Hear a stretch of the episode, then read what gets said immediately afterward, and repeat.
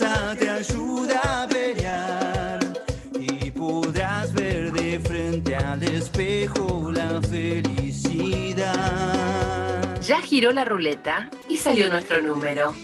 Arrancamos con El Juego No Termina. El programa de la Asociación de Lucha contra la Esclerosis Múltiple. Vas a dar la pelea, este juego no va a terminar.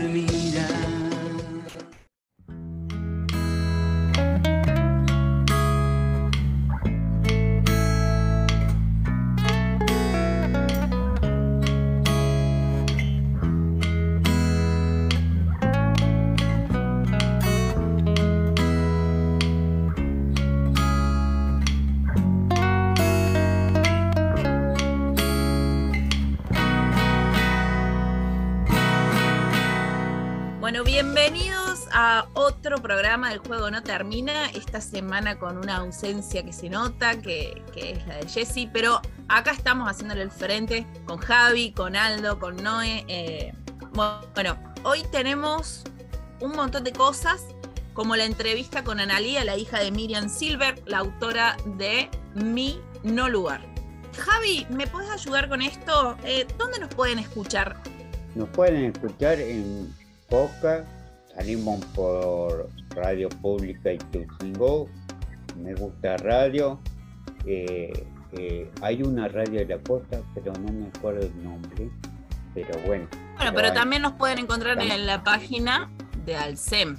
Es verdad. ¿Volverá, Jessica, algún día? Porque vi una foto espectacular, viste que está en verano allá, y acá estamos muertos de frío. Aldo, ¿cómo estás por ahí? ¿Estás con frío? ¿Estás con calor? ¿Estás como Jessy? ¿Cómo estás vos, Aldo? Mucha humedad. Tengo calor, tengo frío. No sé si abrigarme o desabrigarme. La verdad. Bueno, podemos ir al medio y poner medias con hojotas. ¿Eh? Y nos quedamos con las medias con las hojotas y listo. Una media y la otra no.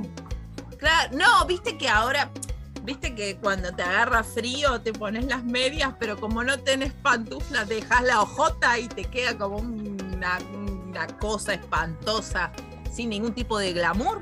Bueno, así, que ni verano ni invierno, es media con hojota. Es verdad. Pero bueno, cuando vuelva, le decimos que traiga un pedacito de verano. Listo. Que se traiga algo, claro, una ola de calor. Claro, mínimo. Mucho frío. Yo por lo menos no me gusta. No, a mí me gusta un poco más, vivo en una zona fría y acá está muy frío. Bueno, también tenemos esclerotips.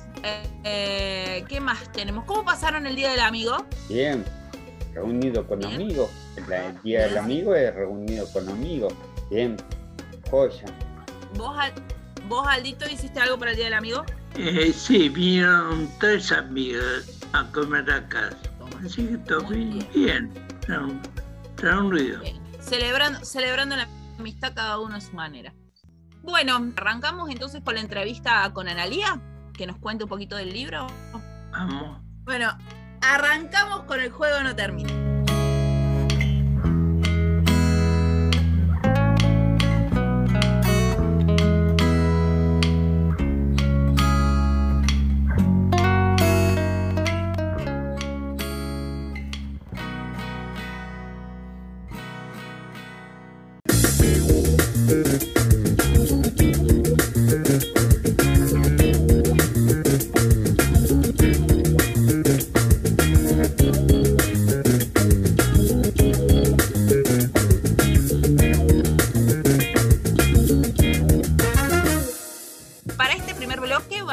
Escuchar una entrevista que nos dejó Jessy con Analía, la hija de Myriam Silber, autora del libro Mi No Lugar.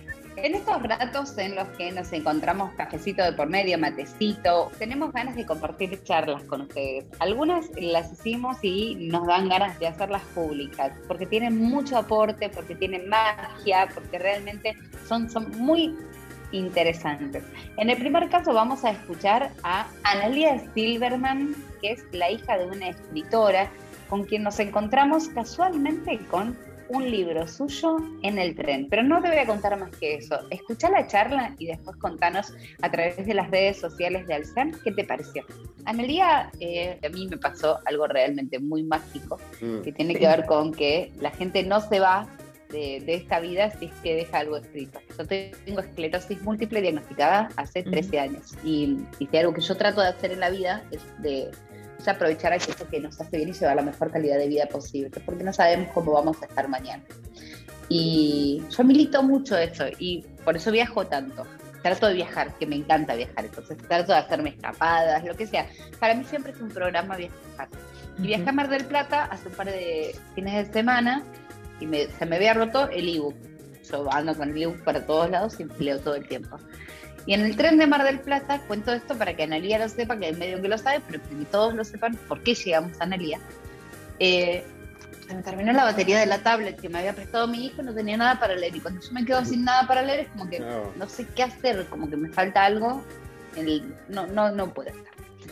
Entonces me fui empecé a caminar al tren y me encontré con que el tren tenía como una pequeña biblioteca, era un carrito, decía biblioteca, devolver los libros y demás.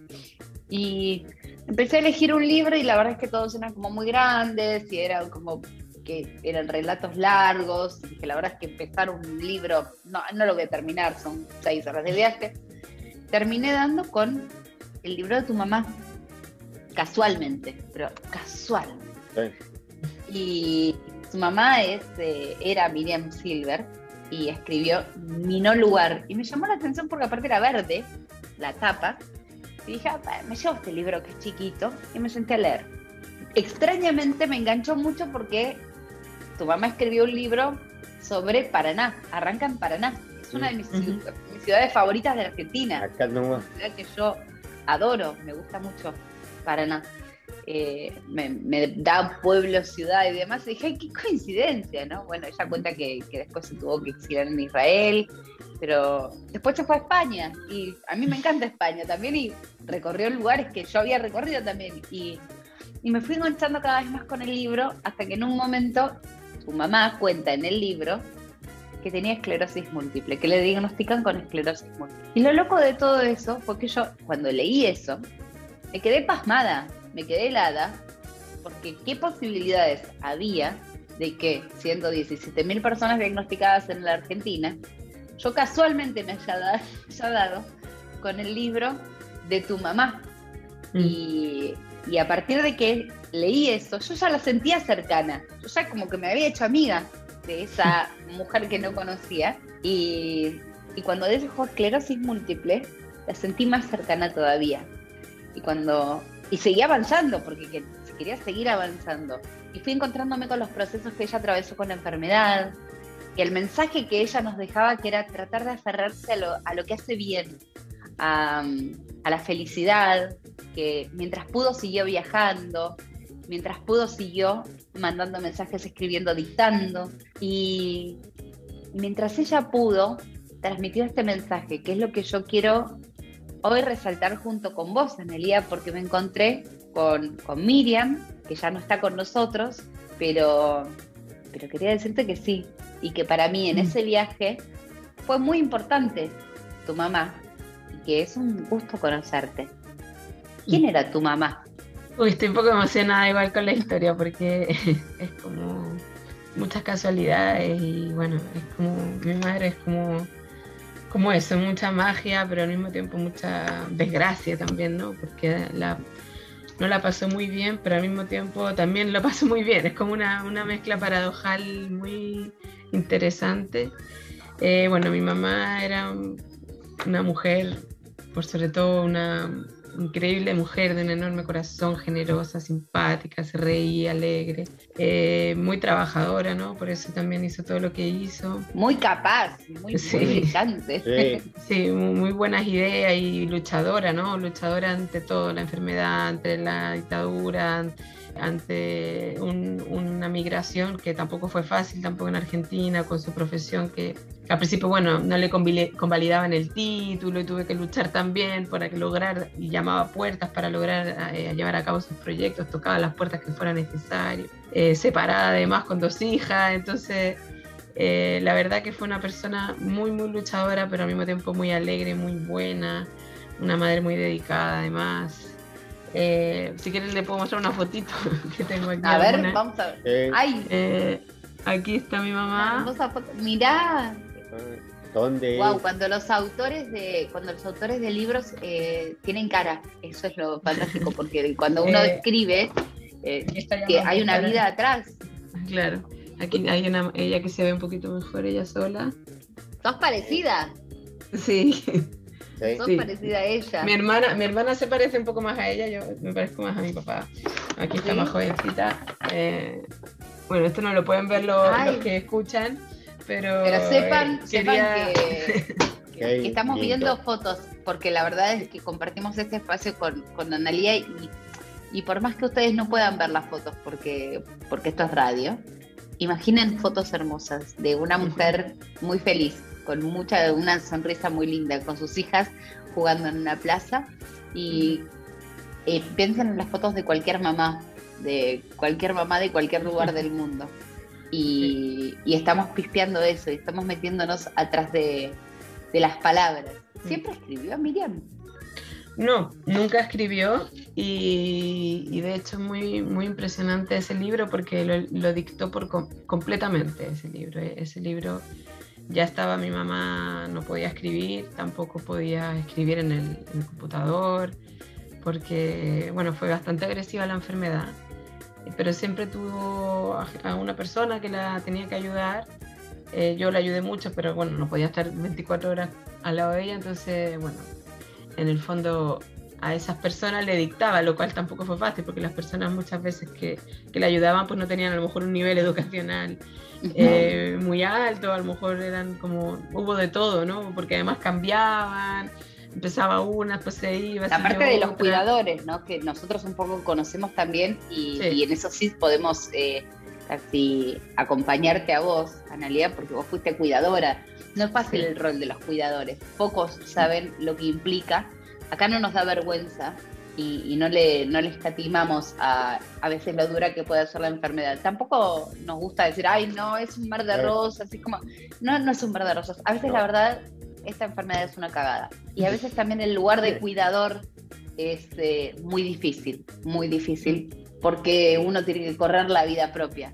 Y después cuando puede delegar en otros cuidadores, es delegar a veces a la persona que uno quiere tanto en otra persona para tratar de proteger la vida propia. Es todo un combo que a veces es muy injusto visto desde afuera, pero que la verdad es tratar de sobrevivir como se puede cuando la enfermedad es adversa, y tratar de que la familia, los cuidadores, los que nos quieren, puedan tener su propia vida y puedan desarrollarse también. Es súper importante.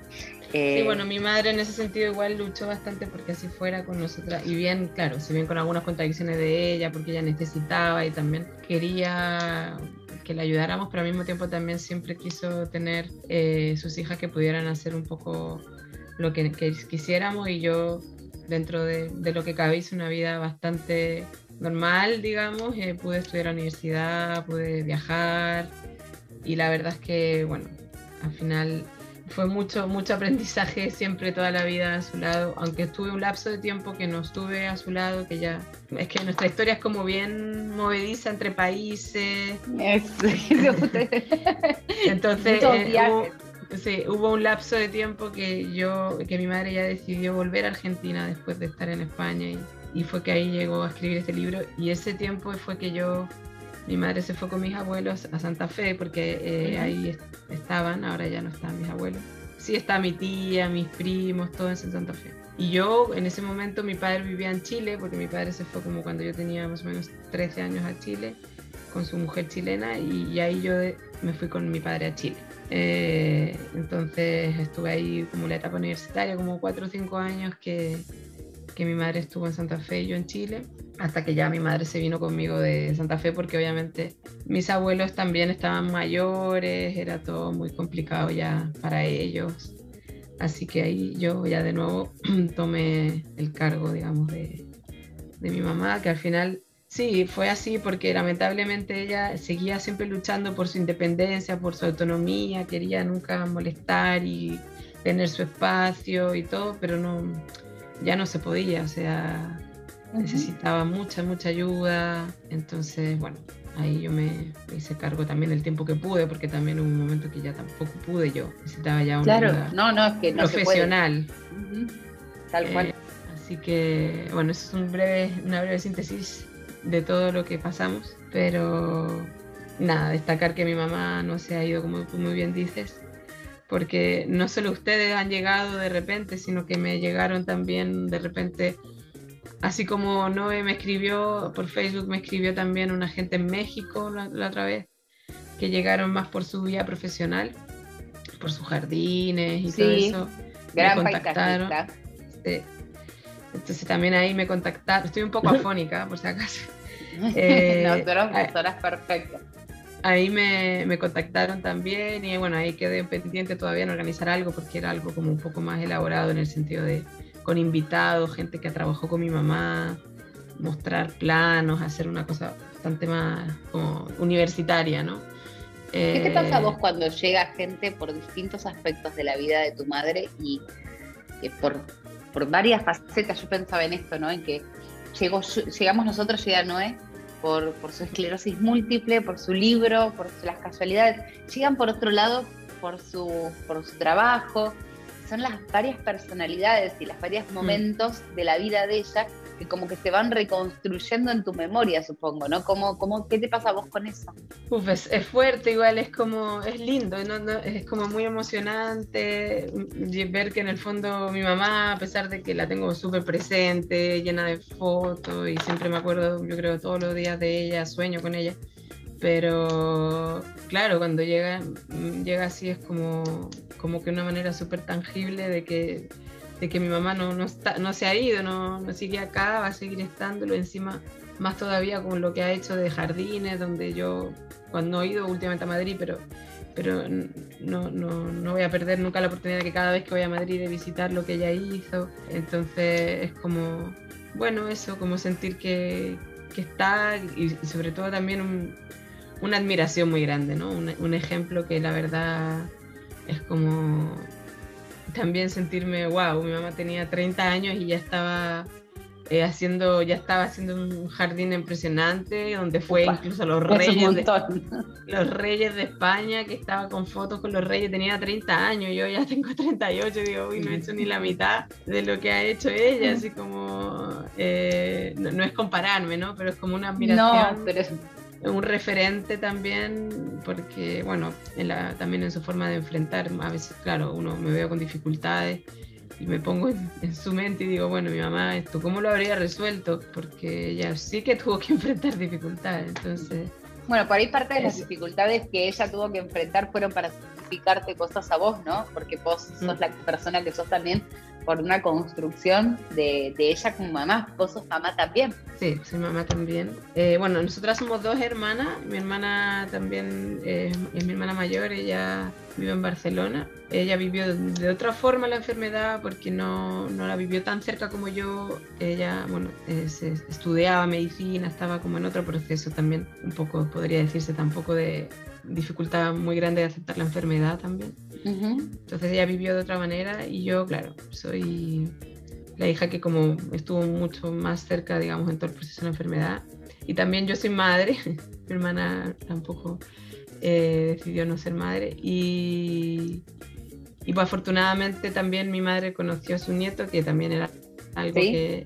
que siempre quería, ¿no? Era como algo que le hizo, ella ya estaba bastante mal, pero entendía y todo, y hablaba con dificultad, pero se reía, siempre eso lo hizo hasta el último día, yo creo que era sonreír y reírse en el fondo, era lo que sí hizo hasta los últimos días, y también las últimas cosas que me acuerdo de una risa de ella, gracias a mi hijo que era un bebé, tenía 1 año y medio, no sé, y le hizo reír, una tontera de bebé, y se rió y eso fue muy tierno. Y también, claro, yo me acuerdo también mucho de mi mamá y su maternidad y como también combinar lo profesional, porque además yo me parezco un poco a mi mamá en el sentido de que también trabajo independiente, porque mi mamá también trabajaba mucho en casa, nuestra casa trabajaba mucho en casa, entonces teníamos el living dividido en dos, donde la mitad era estudio y la mitad era living, y siempre... ¿Había hecho ella toda una construcción de la casa? ¿O no, nosotros vivíamos en un departamento en Madrid, entonces era un departamento, no tenía mucha posibilidad de construir mucho, nada de ningún tipo, tampoco teníamos jardín, un poco paradojal. Porque quizás después hizo de los más bellos. Claro, hizo jardines, además le hacía los jardines a los chalés, a las casas grandes, ¿no? Que nosotros no teníamos. Pero la casa en el living, en el fondo, pues tenía un biombo y la mitad era como distribuyó los ambientes de forma de que tenía su espacio de trabajo.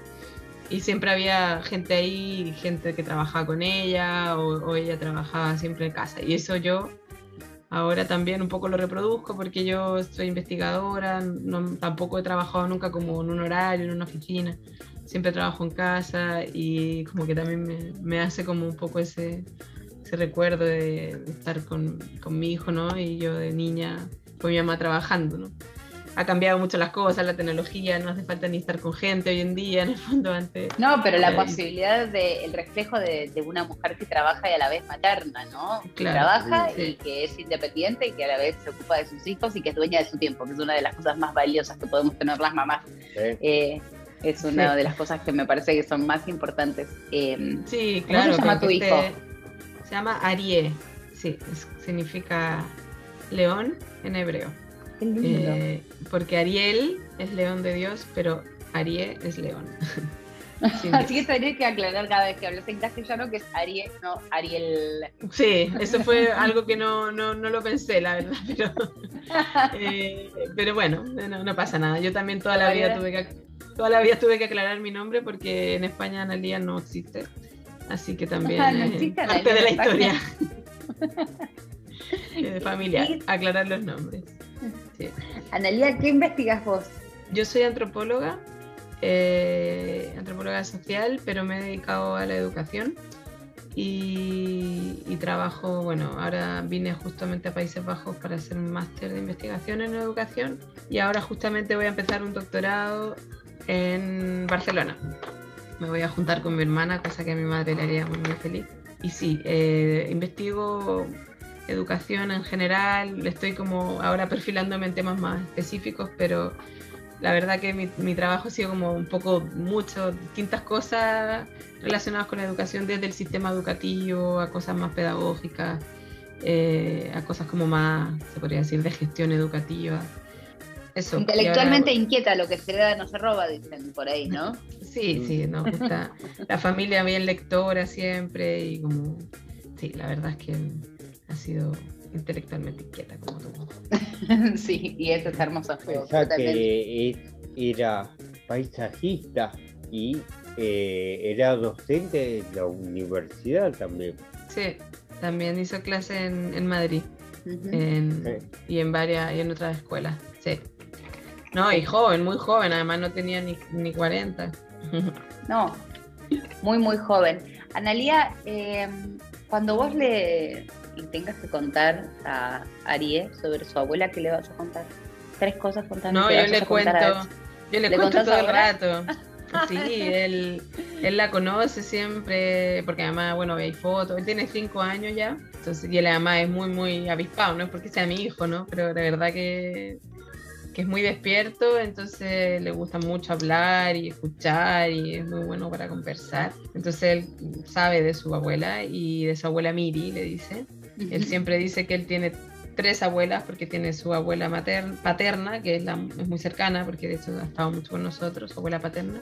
Tiene la mujer de mi papá, que también es como su abuela porque lleva con mi papá pues, 38 años estará con mi papá. Y la abuela Miri, siempre la menciona. Bueno, conoce mucho de ella y las cosas que le cuento es que ella era paisajista del jardín, porque además quiere conocerlo también. Lo conoció cuando bebé, porque fuimos a tirar sus cenizas ahí, al jardín con mi bebé. Qué hermoso eso. con mi bebé y con mi hermana. Fuimos los tres. Entonces, bueno, lo conoce pero no se acuerda para nada porque tenía 1 año. Bueno, y sabe de eso. ¿Y qué más? Bueno, también les cuento mucho de su proceso más político, del exilio y todo eso. Un poco para explicar nuestra historia. De por para qué, que sepa. Sí, de nuestra historia también, de que tanto país, tantas vueltas, tantos idiomas. ¿No? Conoce todo un poco bastante el proceso en Latinoamérica en general, porque también es cercano al proceso de Chile, de todas las dictaduras y de Argentina. Y le cuento cosas personales, canciones, recetas, comida, la milanesa que me enseñó a hacer. Las milanesas. Las milanesas de los Países Bajos. Fantástico. Claro, hace tiempo que no hago, pero porque aquí la carne es cara y no tan buena, pero... no sé si habrá algún vegetariano, perdón, por este tema, pero... No.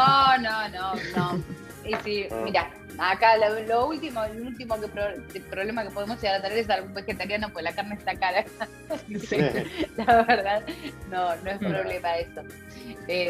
Analía, muchísimas gracias por esta charla. La verdad es que es un placer conocerte y es un placer conocer a Myriam a través tuyo. Y recomendamos a todos los que tengan ganas de conocer una historia de vida que conozcan a Myriam a través de Mi No Lugar y por ahí se encuentren con estas casualidades, porque más allá de conocerla ahora como persona, de saber que sus cenizas están en su jardín.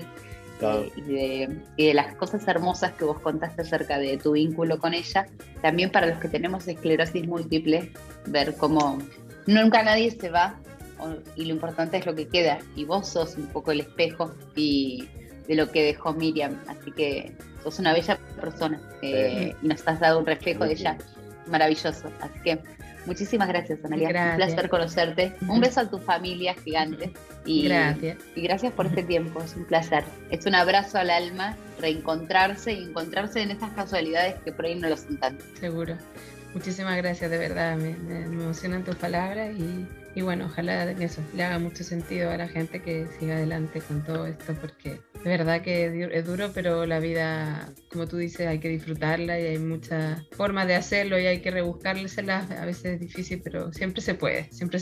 Ahí escuchábamos a Analía Silberman, la hija de esta gran escritora que tanto nos dejó, y lo mágico de la charla fue realmente muy, muy interesante, muy empático y muy emocionante. Así que le agradecemos muchísimo a Analía este espacio para recordar a Myriam, a su mamá, que nos dejó un hermoso libro que se llama El No Lugar y les recomendamos para todos ustedes.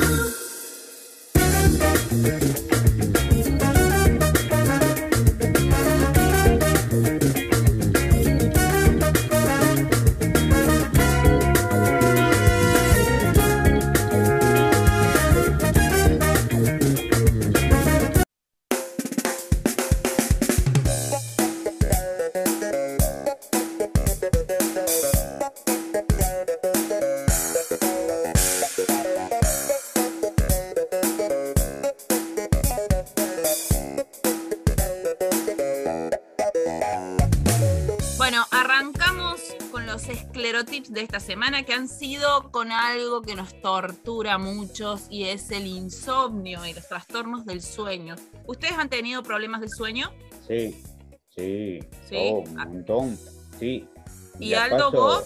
No, yo no, pero bueno, duermo con una marmota, ¿verdad que duermo? ¡Ah! Bendito seas.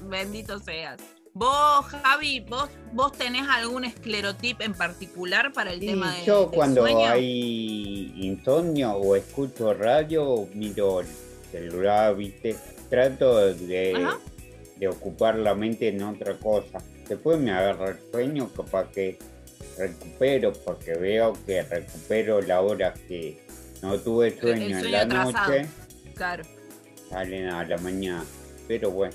Bueno, vos sabés que yo también sufro bastante el insomnio y fue un poquito de trampa esta semana de pedir los esclerotips, un poquito medio como por mí. Y hubo mucha gente que está tomando infusiones, o sea, tecitos de tilo, tecito de manzanilla. La gente está optando por remedios más naturales con el tema del insomnio. También hubo otros esclerotips que nombraron al aceite de cannabis. Siempre tengan en cuenta de que hay que tener mucho cuidado con esto, hay que tratar de buscar algún terapista canábico, hablarlo bien con el neurólogo, porque no todas las cepas son justamente para todos y no todo es o se arregla con cannabis. Después, otro de los esclerotips que están poniendo mucho y que a raíz de esto ha surgido en los escleroamigos una nueva sección, es la música para dormir. Hemos puesto una lista con meditaciones y música para dormir, especialmente diseñada por los escleroamigos. Sí, Javi. Vos sabés que yo tengo la radio prendida toda la noche, porque como vivo solo, prendo la radio y la tengo al lado de mi cama, ¿viste? Y a veces está música, a veces habla alguien, pero es que te dormís, te despertás y por lo menos te escuchando la radio. Sí. Hay algo ahí de sonido acompañándote. Sí, es verdad eso. Sí. Y después a mí no me gusta leer, no me gusta.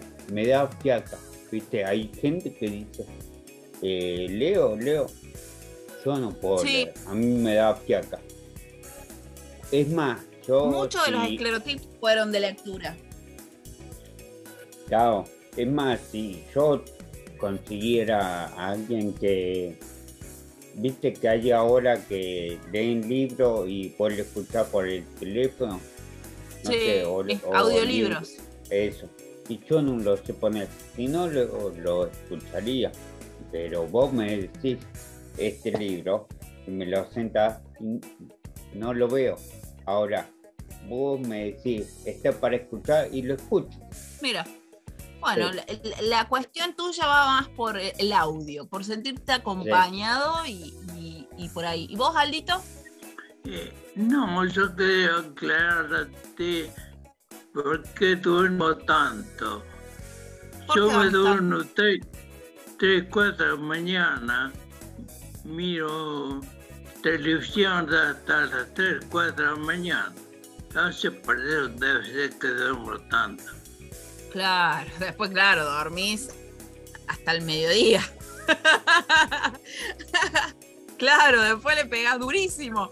Estoy muy tarde, hasta las 3 de la mañana, Aldo. Y se me queda mirando películas, qué cosa. Entonces, después me duermo. Claro, ahora y más con esto de Netflix, que podemos elegir lo que queremos ver y que maratoneamos series. Olvídate. Hay noches que yo cuando me desvelo, agarro la tele y empiezo a ver series y me amanezco viendo series. No es lo recomendable, no está bueno. Hay que dormir bien. Hay que dormir por lo menos 8 horas. Hay que buscar la vuelta, ¿verdad? Yo también le dije una película en Netflix y me quedo hasta las 3, 4 de la mañana y después me acuerdo. Y la verdad. Sí. Yo de todas maneras.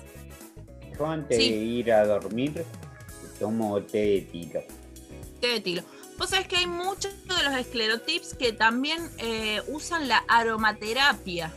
Había una que se ponía un saquito de lavanda, con flores de lavanda abajo de la almohada.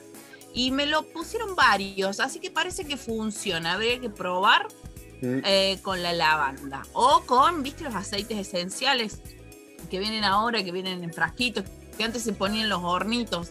Pero bueno, aceite esencial de cuestiones relajantes como la manzanilla, como la lavanda, como el tilo.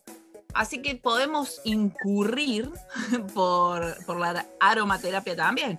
Así que no solamente es buena musiquita, también hay una velita con lavanda, buena compañía y dormir descansadito. Seguro que algo vamos a lograr con todo esto, ¿o no? Sí, de verdad que sí. Sí. Sí. Sí. Y bueno, hay otros que hicieron ejercicio o tratan de cansarse durante el día para poder descansar de noche. Y otro de los esclerotips, que me parece que fue el más osado, es que antes de dormir se toma una copita de vino y una medida de whisky. Ese se duerme o se duerme. Ese se duerme o se duerme. Sí, vos viste así que dicen que si vos tomás una copita de vino en medida, te lo dicen todos, está bien, te da sueño, pero si no, si te pasas, te potencia. Ay, no sé, porque yo no tomo, no me gusta ni el vino ni el whisky. Pero bueno, los que saben son ustedes. No. Yo no tomo, No sé. No me consta. ¿Vos algo sos de tomar una medida de whiskycito, algo ahí? No. Tomo la copita de vino puro. Bien. En la comida, en la cena. Un poquito de vino puro. Despacito, puro. Nada de hacer fondo blanco. No, porque es para que la grasa no se aflúe, ¿no? Las venas. Claro, con la excusa esa, así cualquiera. Bueno, yo hago lo mismo con el helado. O sea, yo me tomo un heladito como para que la grasa no se fije. Como para que se enfríe y no pase la grasa. Bueno, algunos con té, otros con aceite esencial, otros con huicacho. Pero la cosa es tratar de dormir. Esta semana en Esclero Amigos vamos a estar poniendo algunas recomendaciones para el insomnio. Así que los invito a todos a participar todos los lunes en @esclero.amigos y participar de todos los esclerotips, que todas las semanas hacemos preguntas para ir contándonos entre todos cómo solucionamos algunos problemas que tenemos con la enfermedad. Aldo, Javi, ¿dónde más nos pueden escuchar o por dónde salimos en este hermoso programa de radio? En YouTube, en Instagram también. En Spotify, en YouTube y en la página de Alcem. Tienes razón, Rocío. Bueno, ¿qué les parece si ya vamos cerrando el programa y nos despedimos hasta la semana que viene para seguir con este hermoso programa de El Juego No Termina?